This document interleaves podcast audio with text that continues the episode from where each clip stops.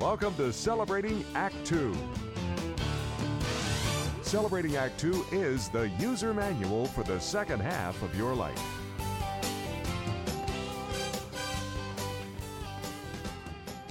Welcome back as we enjoy another uh, conversation with John Mariani, the virtual gourmet and a regular contributor. Uh, how you doing, John? I am well. John, I am a big fan of your writing, as you know. Yeah. Um, and of course, these days, we introduce you as our regular contributor, our editor for food and travel. And these days, of course, nobody's traveling. And so you haven't been writing about travel for eight to 10 weeks because what's the point? Uh, nobody's getting on a cruise ship, nobody's getting on an airplane and going to Europe or Australia. However, I want to take exception with that. I love your traveler articles. I think that your travel articles are, for me, even though I'm not going on a cruise ship, even before COVID 19, they're an escape for me. You transport me to Italy or Germany or France or the wines of Australia or Argentina. I love your travel articles because they not only talk about food and restaurants, but you capture the city for me. You capture the country for me. You, I really get a feel for. It's a real tourist uh, article, and, and I just, I think it's great. Obviously, you're writing as a, not necessarily a critic, but as a consumer for the consumer. So you, you mention prices and you mention service and things like that. But for me, your travel articles transport me to another place where I may never go, but I still love reading them. I want you to go back and start publishing more travel articles. I'm dying to. I mean, it, it's what I do, and I have. I have. If tomorrow the pandemic was all over, I have about 20 weeks of articles I had intended to write over the last 12 weeks. You know, and uh, so they're ready to go. And then I got to. Then I have to think about getting on an airplane and uh, whether I want to. Um, what I do know is I do not want to get on an airplane to uh, Memphis, Tennessee, where I have to make a stop first in Cincinnati and change planes. Not only is that onerous, even in the best of times, but um, increasing the the amount of uh, of, of uh, exposure, uh, even after this pandemic is over, is just not what I want to do anymore, um, especially at my age. But um, you know, what you said about uh, being somebody who may never get to these places, exotic or otherwise, um, there's always been a lot of armchair travel. Uh, the travel industry, the travel magazines, Condé Nast Traveler and Travel Leisure, they depend upon that. They know that most of the readers are never going to go to Bhutan, you know. So they send some they send some writer there, and he spends uh, two weeks and uh, writes very exotically. Um, and then they fill in the stuff about the restaurants and the hotels and little boxes down at the end of the article. But some of that stuff is just reverie. Uh, some of some of the adventure articles are just that. Um, I climbed Mount Everest, and you probably won't. Um, so, and there's a value to that. And a lot of the best uh, travel writing ever done have been done by writers who aren't travel or food writers, like obviously like Hemingway, uh, like uh, Jack London, um, Jules Verne, who never set foot out of France in his entire life, wrote around the world in 80 days. You know, and uh, he was basing it on other people's reports. Um, but that's a wonderful, wonderful book, and made a great, great, uh, terrific movie in Cinerama. Um, so there is that. And when you said I write kind of uh, as a consumer reporter, um, that's that's true. I always ask myself before I go, what do I want to know about this place? What have I heard about this place? What do I want to capture? Where is the where is the culture different in around Madrid than it would be in um, another section of uh, let's say the Basque country? How are the Basque people different? So I'm not going to go to the Basque country and either behave or or stay in. Uh, kind of hotel like a staying in Madrid. I want to say something and report to you that if you're there, this is the type of place you really should stay. I'm not going to send you to another Marriott in Indianapolis if there's an old historic hotel in Indianapolis. Um, same in Rome. Now, I will say that I am a big fan of uh, luxury, of deluxe hotels. I think Four Seasons and Ritz Carlton do phenomenal jobs of um, setting the standard, the new modern standard in many, many uh, uh, cities, international cities around the globe. Uh, sometimes, in case of the Four Seasons, for instance, in Florence, uh, the Four Seasons is set in what had once been a convent, mm?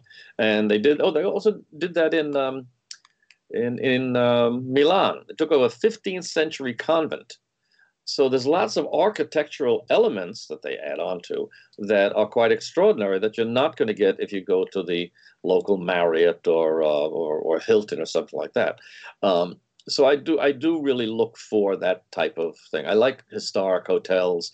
Like if I was down in your neck of the woods, I'd love to go to the old Coronado there in San Diego. You know, those, those type of places have great history on their side, and some of them are, need redoing. Um, I remember the first time I stayed at the Beverly Hills Hotel uh, back in the 1970s, and my God, this was the equivalent of a high-end Holiday Inn at best at that point um, shabby, chipped furniture and rattling air conditioning. Well, that was the Beverly Hills Hotel.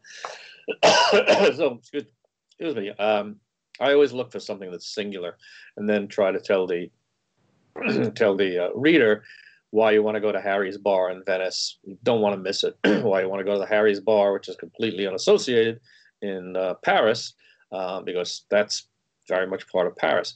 And they may be touristy, and every tourist may want to go and see the Bridge of Sighs in Venice, but you really don't want to miss it. Or I'll tell you if it's not worth it. It's not worth it. Don't bother. You, you know what, uh, John? Um, uh, a thing that marks uh, a lot of your writing, certainly in in the uh, conversations that we have, is the texture of uh, the subject matter. It's not just uh, a bar. It's not just a countryside, but it's um, uh, what the, the earth is made of, and maybe how individuals all congregated to a certain place in order to uh, generate this this texture of of food and and drink and language and what have you. And the closest I've ever come to seeing that is um, a, a, history series written by Will and Ariel Durant, The History of Civilization, oh, yeah. where when every subject matter that they took, they they got to some place and then they would talk about the politics, wars, famines, uh, soil, and all the things that made that a very special time in history that they wrote about. And so it seems to me that that's sort of what you're bringing when you go someplace. I'm expecting that I'm going to get more than just I stayed at the uh, Four Seasons. No, that's not what you do. Without prejudice. One of the problems with the uh, 19th and even well into the 20th century uh, writers, specifically the British, who always went everywhere with uh, uh, their nose in the air.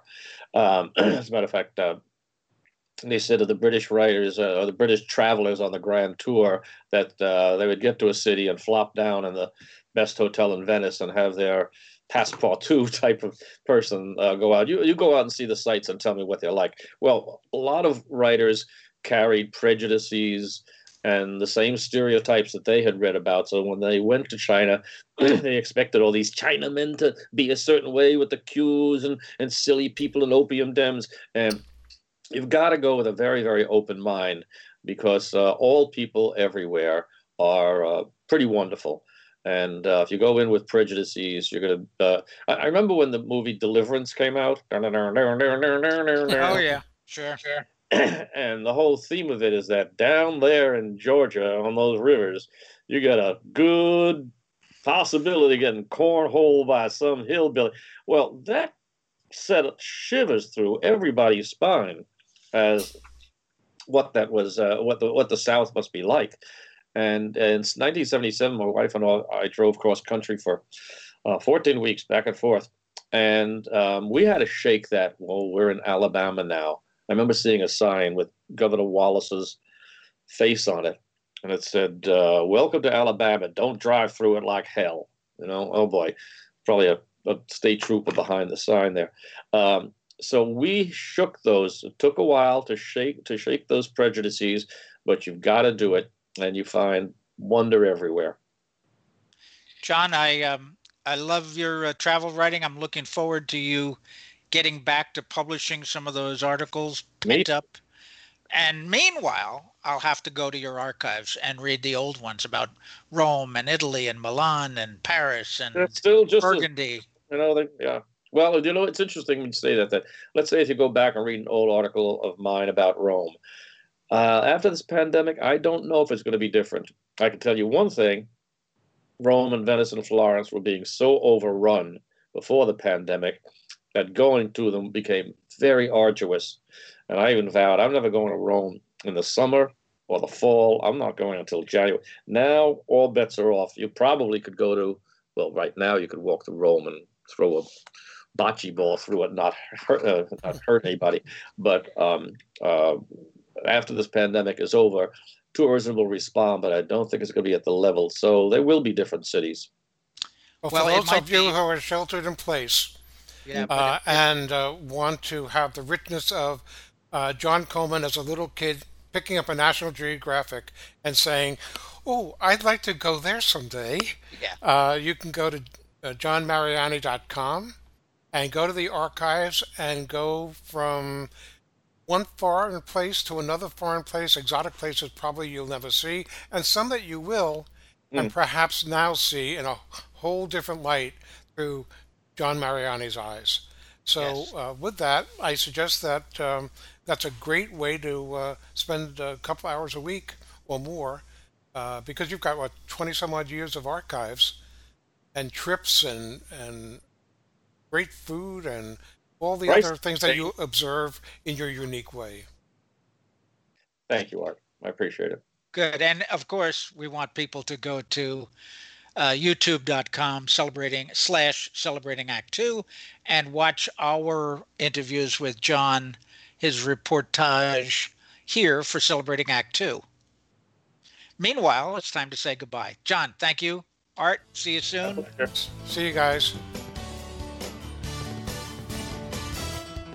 For more on celebrating act two visit our webpage follow us on facebook subscribe to us on youtube and tell your friends Celebrating Act Two is the user manual for the second half of your life.